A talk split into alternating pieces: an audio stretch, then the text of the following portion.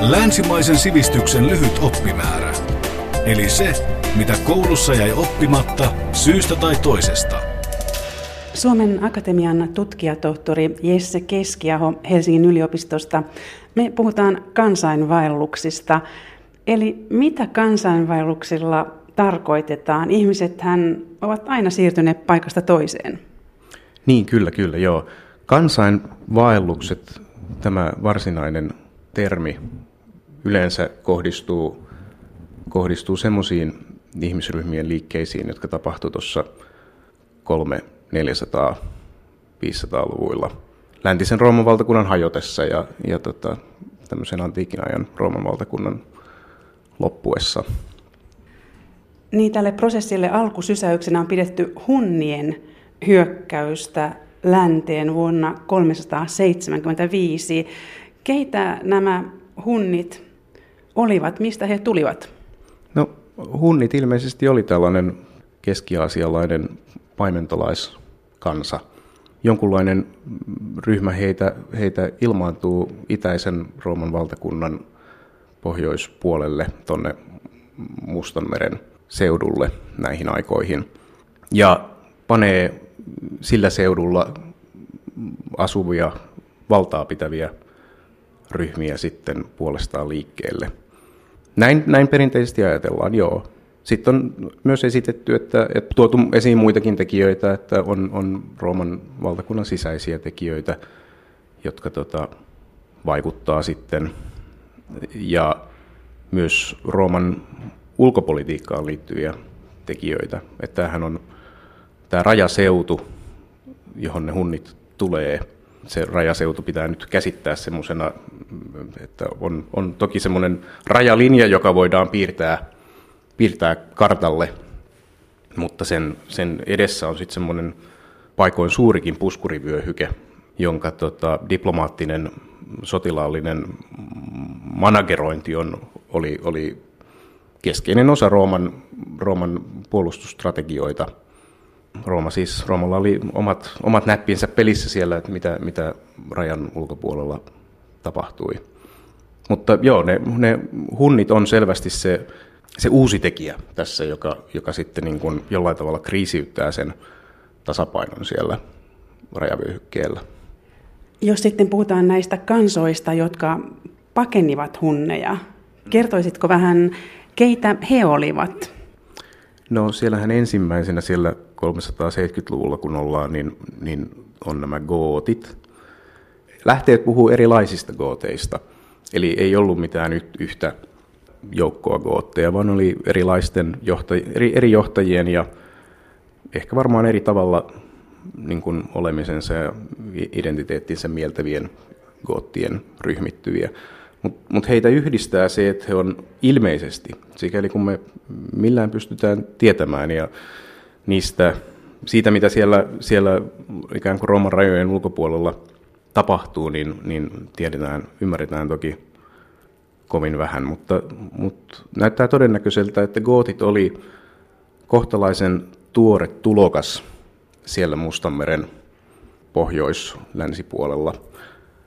Mahdollisesti 200-luvulla tulleet sinne ja todennäköisesti pitivät siellä, olivat asettuneet sinne ikään kuin tällaisena, voisi jopa sanoa, että kolonialistisena voimana. Että he muodosti, muodosti sillä alueella sen yläluokan, joka hallitsi. Ja, ja sitten siellä oli alkuperäisväestöä, joka, joka esimerkiksi oli, oli laajemmin mukana tuotannossa ja maanviljelyssä.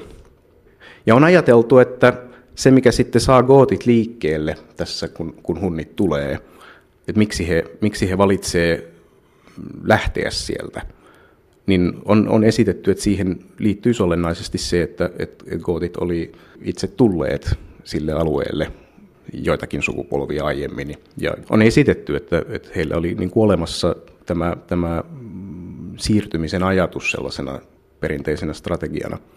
Ja niin he sitten, sitten tota, tosiaan päätyy 370-luvun lopulla pyytää pääsyä Rooman valtakuntaan.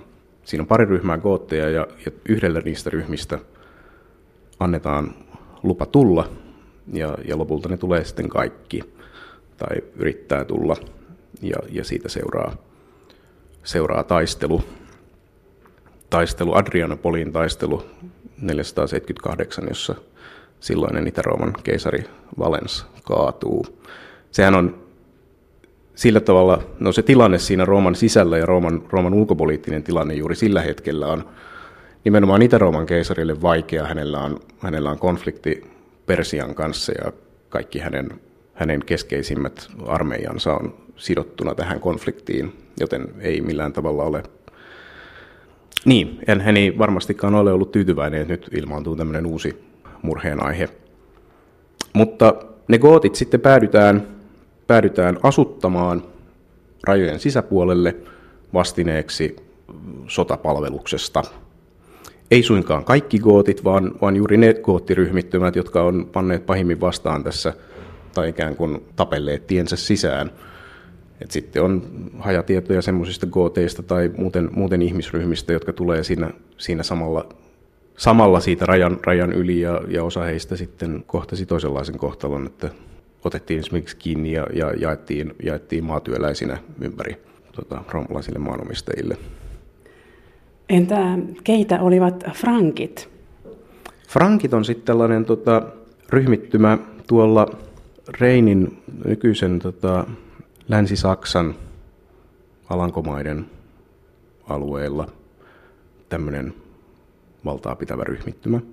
Ne on, ne on vanha Rooman, tai vanha, mutta siis 200-luvulta olleet siellä tämmöinen ryhmittymä, Rooman klientti, klienttiryhmittymä siinä rajavyöhykkeellä. Juuri sellainen ryhmittymä, jolle, jota Rooma on käyttänyt sen, sen rajavyöhykkeen suojaamiseen. Frankit on, on semmoinen joukko, joka siinä, siinä sitten niin kuin on ikään kuin omalta osiltaan maksua säännöllistä maksua vastaan hoitanut sitä, sitä rajan ulkopuolustusta.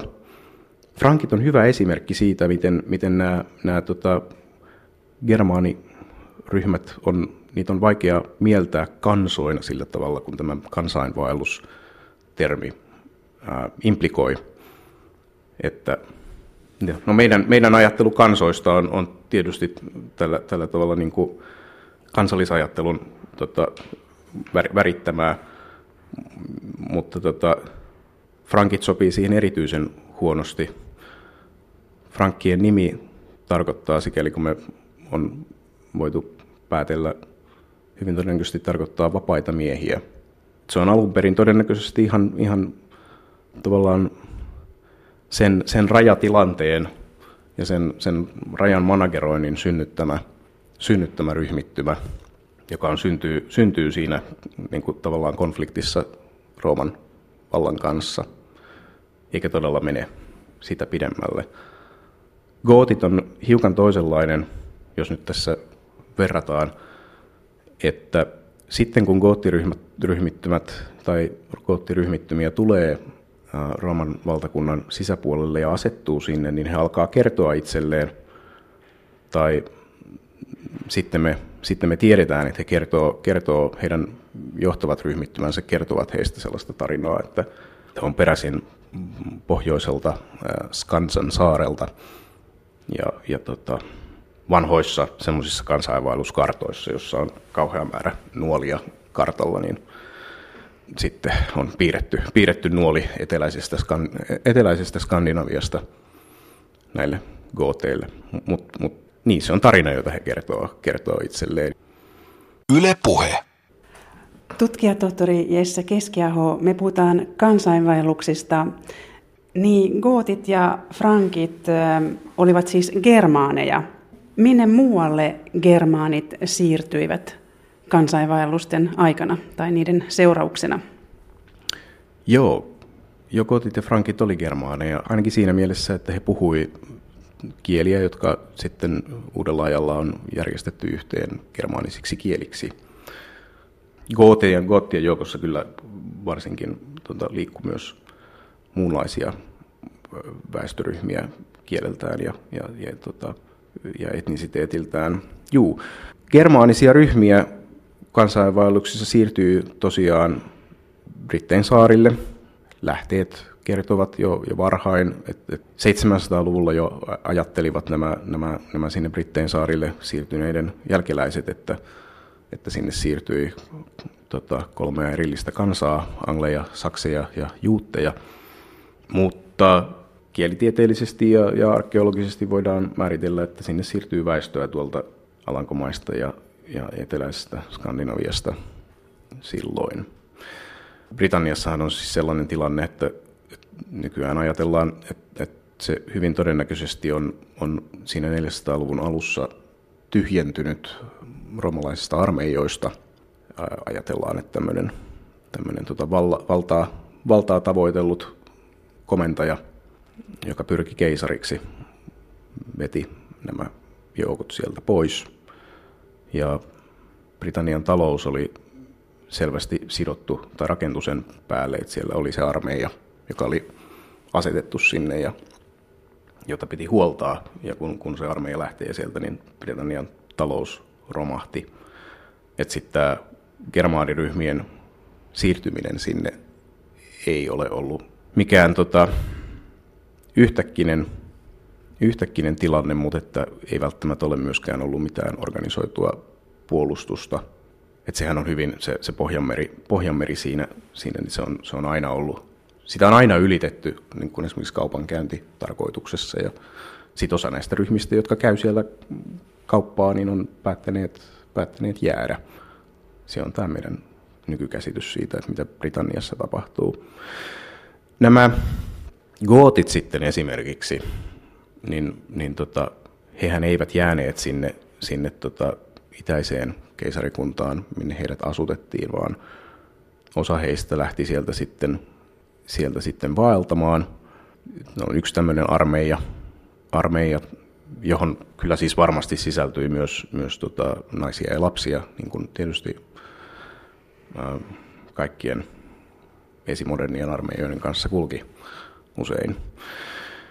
Niin siellä on yksi tämmöinen armeija, joka tämmöisen Alarik-nimisen johtajansa johdolla lähtee ensin lähtee riitelemään. Se, siinä on taustalla riita, riita, riita palkkauksesta. He on, he on ikään kuin osa tota, sotilaita Rooman armeijan käytössä, mutta on erimielisyyttä palkkauksesta ja kiertävät, kiertävät pitkin Kreikkaa ja päätyvät sitten Italiaan ja, ja, ja tota, kuuluisasti ryöstävät Rooman 410, joka oli iso shokki siihen aikaan. Ja sitten lopulta päätyvät eteläiseen Galliaan, Akvitaniaan, jonne, jonne tota, pääsivät asettumaan ja ne perustavat äh, kuningaskunnan ja levittäytyvät sieltä sitten, sitten Espanjaan myös. Sitten on esimerkiksi vandaalit, jotka jotka ovat sitten joutuneet myöhempinä aikoina lainaamaan nimensä kaikenlaisille tihutöille. Mutta tota, vandaalit tulee 400, 406. Perinteisesti, perinteinen ajoitus on vuonna 406 uuden vuoden päivänä, anteeksi uuden vuoden aattona. Eli täpärästi vuoden 406 puolella tulee, tulee Reinin, Reinin yli ja tota, asettuu muutamien vuosikymmenien jälkeen tai muutamien vuosikymmenien kuluessa ää, muutamiin espanjalaisiin provinsseihin. Mutta jatkaa sieltä sitten, sitten tota, pian roomalaiseen Afrikkaan. Tämä vandaalien asettuminen roomalaiseen Afrikkaan esimerkiksi ei sillä tavalla ole, ole pysyvä, pysyvä kehitys. Esimerkiksi siinä mielessä, että ei siellä roomalaisessa Afrikassa nykyäänkään germaanisia kieliä puhuta mutta se oli, se oli kohtalokas niin kuin Rooman, Länsi-Rooman imperiumin kannalta sillä tavalla, että Afrikka oli, Afrikka oli, oli hyvin rikas maataloustuotantoprovinssi ja maksoi viljaveroa Roomaan. Afrikkalaisella vilja, afrikkalainen vilja oli se, jota, jota sitten Roomassa kansalaisille jaettiin ilmaiseksi. Afrikassa oli myös merkittäviä, merkittäviä rikkaiden senaattorien maatiloja. Ja kun vandaalit tulee sinne, niin kaikki tämä Afrikan rikkaus menee sen vandaali yläluokan taskuun, eikä enää virtaa verona Roomaan. Puhutaan ilmeisesti myös kansainvaellusten toisesta kaudesta, jolloin turkkilaiset, slaavit ja muut itäiset heimot kulkivat lännen suuntaan ja asuttivat itäistä Eurooppaa. Kyllä joo, joo. Tässähän on samalla tavalla kuin Rooman valtakunta niin kuin rikkauksineen houkuttaa näitä, näitä germaaneja, niin, niin, tota, niin ne Rooman valtakuntaa seuranneet pienemmät valtakunnat myös, myös tota, houkutti muita, muita kansoja tai muita väestöryhmittymiä. No, viikingit esimerkiksi, niin no mä mainitsin, että Pohjan, Pohjanmeren yli on aina käyty kauppaa ja, ja, ja niin sieltä käytiin aina kauppaa, mutta sitten 700-luvun lopulla alkaa esiintyä enemmän tämmöistä ryöstelyä tuolla ensin pohjoisessa Englannissa ja sitten 800-luvulle tultaessa myös, myös tota mantereella. Ja siitä nyt on sitten erilaisia, erilaisia teorioita siitä, että mikä, mikä niin kuin on muuttanut tämän, tämän tota kaupankäynnin ryöstelyksi siinä tilanteessa. Mutta ihan selvää on, että siinä, siis, siinä on siis hyödynnetty tämmöisiä ikiaikaisia kauppareittejä ja, ja, ja sitä semmoista sieltä tuttua toimintamallia sitten, sitten hiukan, hiukan toisella tavalla. Mutta että siellä tulee kanssa, viikinki, viikinkiliikehdintä on, on vähän samalla tavalla monimu, monimuotoista kuin tämä, nämä varsinaiset kansainvaellukset, että siellä on kaikenlaisia, siellä on improvisoituja ryöstöretkiä, erityisesti alkupäässä, ja, ja sitten siellä alkaa esiintyä ihan tämmöisiä organisoidumpia, suurempien armeijoiden liikkeitä – armeijoita, jotka, jotka esimerkiksi tota, liikkuu useiden vuosien kampanjoilla ja, ja, ja tota, talvehtii esimerkiksi jossain Englannissa. Ja sittenhän tosiaan pohjoinen Britanniahan nämä viikingit sen valloittaa ja, ja pitää, siellä, pitää siellä valtakuntaansa jonkun aikaa myös. No, sitten on näitä muita, muita tota, muita ryhmittymiä. Erityisesti tuossa 700-800-luvulla ne, ne meidän tietoisuuteen tulee lähinnä sitä kautta, että siinä vaiheessa voimistuva laajentunut frankkivaltakunta törmää näihin ja, ja ottaa yhteen avaarien kanssa esimerkiksi, jotka oli tämmöinen nykyisen Unkarin seudulla liikkunut paimentolaiskansa ja sitten erilaisten slaaviryhmittymien kanssa, jotka on siinä vaiheessa jo, jo tota, levittäytyneet nykyisen itäisemmän Saksan seudulle. Yle Puhe. Tutkijatohtori Jesse Keskiaho, me puhutaan kansainvaelluksista. Tässäkin on käynyt jo vähän ilmi, että niitä on pidetty barbarian ja sivistymättömyyden kautena. Onko se totta? Barbaareja, minäkin olen tässä nyt puhunut barbaareista. Ja, ja tota, minä seuraan tässä nyt niitä roomalaisia lähteitä, ne puhuu barbaareista. Ne tarkoittaa sillä ennen kaikkea, se on ehkä vähän neutraalimpi termi kuin mitä se suomen kielessä, tai minä käytän sitä nyt tässä vähän ehkä neutraalimmin. Että sehän on yksinkertaisesti se, miten roomalaiset nimitti kaikkia ei-roomalaisia. Että kaikki siellä rajan toisella puolella asuvat ovat barbaaria. Totta kai siihen liittyy, liittyy myös sellainen konnotaatio sivistymättömyydestä. Mutta nämä barbaarit, jotka tulee Roomaan, niin nehän ei suinkaan ole mitään alkutilaisia villejä, vaan ne on ryhmiä, jotka on, jotka on asuneet ja, ja rakentaneet itselleen elämää tapoja menestyä siinä, siinä roomalaisen rajan pinnassa. Esimerkiksi kun katsotaan, katsotaan äh, esineellistä kulttuuria, semmoista mitä arkeologit kaivaa, niin on vaikea nähdä monien, monissa asioissa on vaikea nähdä selvää eroa niin kuin provinssiroomalaisen esinekulttuurin, eli sellaisen esinekulttuurin, jota Roomassa siellä juuri rajan sisäpuolella oli ja sitten sellaisen, jota oli siellä, siellä ikään kuin barbaarien keskuudessa. Ja nämä, nämä, nämä barbaarit on, on hyvin ne, ne siis tuntee roomalaista, roomalaista elämää ja, ja roomalaisia tapoja ja ovat hyvin valmiita, valmiita hyväksikäyttämään niitä. Selvästi tiesivät esimerkiksi nämä näiden goottiryhmiten johtajat, niin varmasti tiesivät hyvin, että, että keisari Valenssin joukot on sidottuna muuanne, kun he tulevat, tulevat sieltä rajan yli. Ja no sitten nämä sitten näissä, näissä kansainvaelluksissa tietysti tapahtuu, tapahtuu erilaista hävitystä. Sitähän tapahtuu, kun armeijat liikkuu. Mutta hävitystä siihen aikaan sitten sai, sai aikaan toki, toki myös nämä, nämä liikkeet barbaareja vastaan roomalaisen armeijan puolesta. Ja, ja se on oikeastaan tämmöiset pitkittyneet tilanne, tilanteet, joka, joka sitten niin kuin 400-luvulla Galliassa aika lailla – kuristaa pohjoista, pohjoista Galliaa esimerkiksi ja rikkoo, rikkoo yhteiskuntarakennetta siellä. Mainitsin, että 410 Rooman hävitys oli, oli iso isku ja, ja tota, tai ryöstö.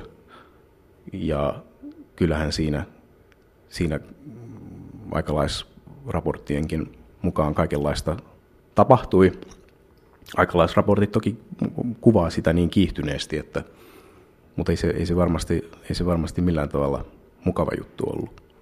Mutta sitten kun nämä, nämä barbaarit perustaa näitä valtakuntiaan entisen Länsi-Rooman alueelle, gootit siellä, siellä Etelä-Galliassa, vandaalit Afrikassa ja sitten, sitten tota, aivan 400-luvun lopulla tällaisen Theoderik-nimisen johtajan johtamat gootit Pohjois-Italiassa, niin nämä valtakunnat on itse asiassa hyvin, hyvin roomalaisia. Eli nämä, nämä, nämä lainausmerkeissä barbaarit alkaa pyörittää hyvin, hyvin roomalaista yhteiskuntaa, hyvin, hyvin roomalaista hallintoa. Theoderik esimerkiksi korjaa, te, korjaa, korjaa paljon infrastruktuuria, joka on, joka on tässä – tota, lähimenneisyydessä joutunut, joutunut huonoon kuntoon.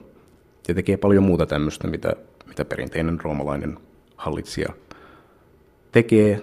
Ja, ja samoin vandaalikuninkaat, jotka on siis valtavan rikkaita, koska, koska heillä on rikkaan provinssin tuotot, niin, niin tota, selvästi myös tukee kulttuuria No kuinka suurista ihmismääristä näissä kansainvaelluksissa oli kysymys? Tässä kerroitkin jo, että naiset ja lapset olivat näiden sotajoukkojen mukana.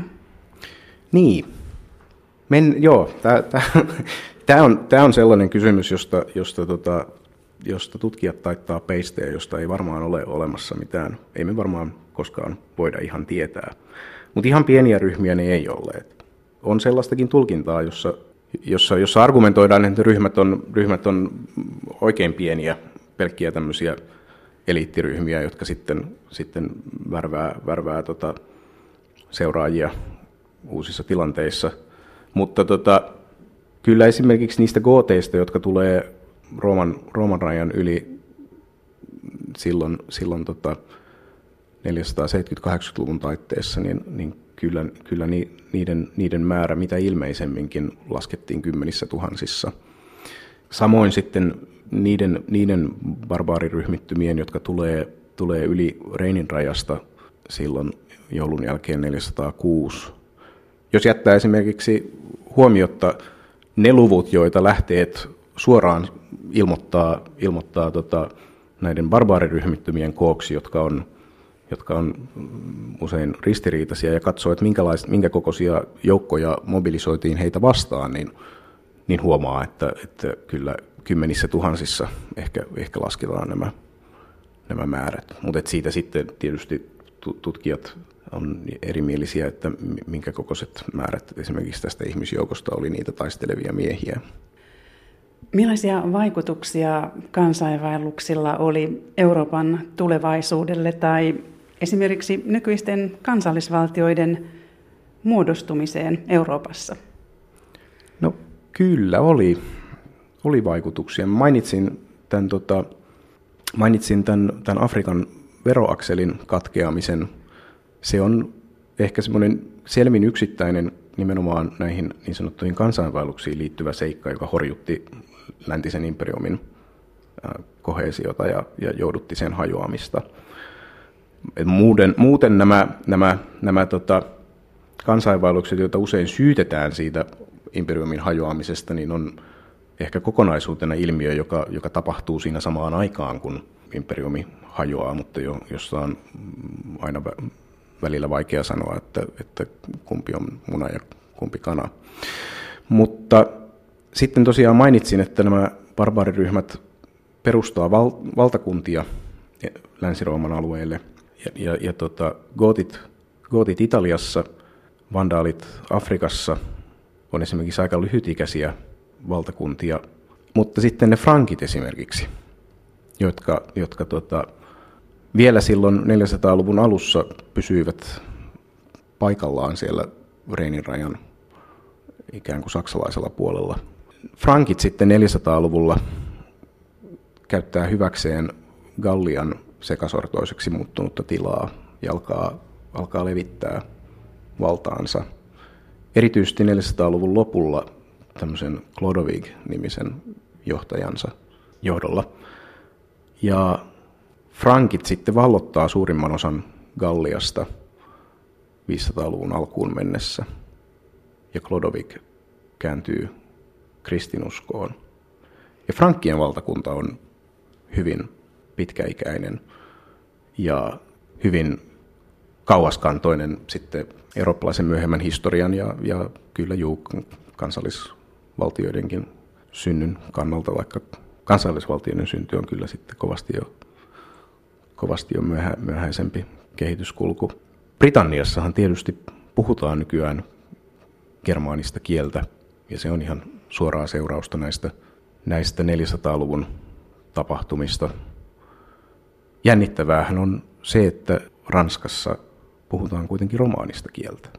Tässä on oikeastaan tekijä, joka liittyy tähän, tähän kun aikaisemmin kysyit tästä, tästä barbariasta ja sivistymättömyydestä, niin näyttääkin siltä, että kaikilla niillä alueilla, kaikilla niillä entisen Rooman valtakunnan alueilla, jossa oli toimiva roomalainen yhteiskuntajärjestys silloin, kun nämä barbaarit tulevat, puhutaan tänä päivänä romaanista kieltä. Eli kaikilla niillä alueilla nämä, nämä barbaarit hyvin nopeasti roomalaistuivat ja alkoivat, alkoivat puhua romaanisia kieliä. Mutta Britanniassa, jossa, jossa näyttää tapahtuneen tämmöinen niin kuin yhteiskunnan hajoaminen, aika, aika, aika totaalinen yhteiskunnan hajoaminen siinä, kun, kun näitä germaaneja tulee, niin, niin tota, kielikin sitten vaihtui. Tutkijatohtori Jesse Keskiaho, sanaa kansainvaellus on käytetty esimerkiksi viime vuosina Eurooppaan tulleista pakolaisista. Voiko tässä yhteydessä mielestäsi puhua kansainvaelluksista? En mä, en mä puhuisi tässä yhteydessä kansainvaelluksista. Kansainvaelluksiin, no niin kuin sä tuossa aikaisemmin mainitsit, kansainvaelluksiin liittyy, näihin varsinaisiin kansainvaelluksiin liittyy niin vahva, vahvoja negatiivisia konnotaatioita tämmöisistä niin kuin sivistyneen ja barbaarisen maailman törmäämisestä. Että et mä näen, että tämä vertaus, tai puhu, näiden nykyajan muuttoliikkeiden nimeäminen kansainvaelluksiksi tota, kuulostaa mun, mun korviini tota, hiukan halventavalta.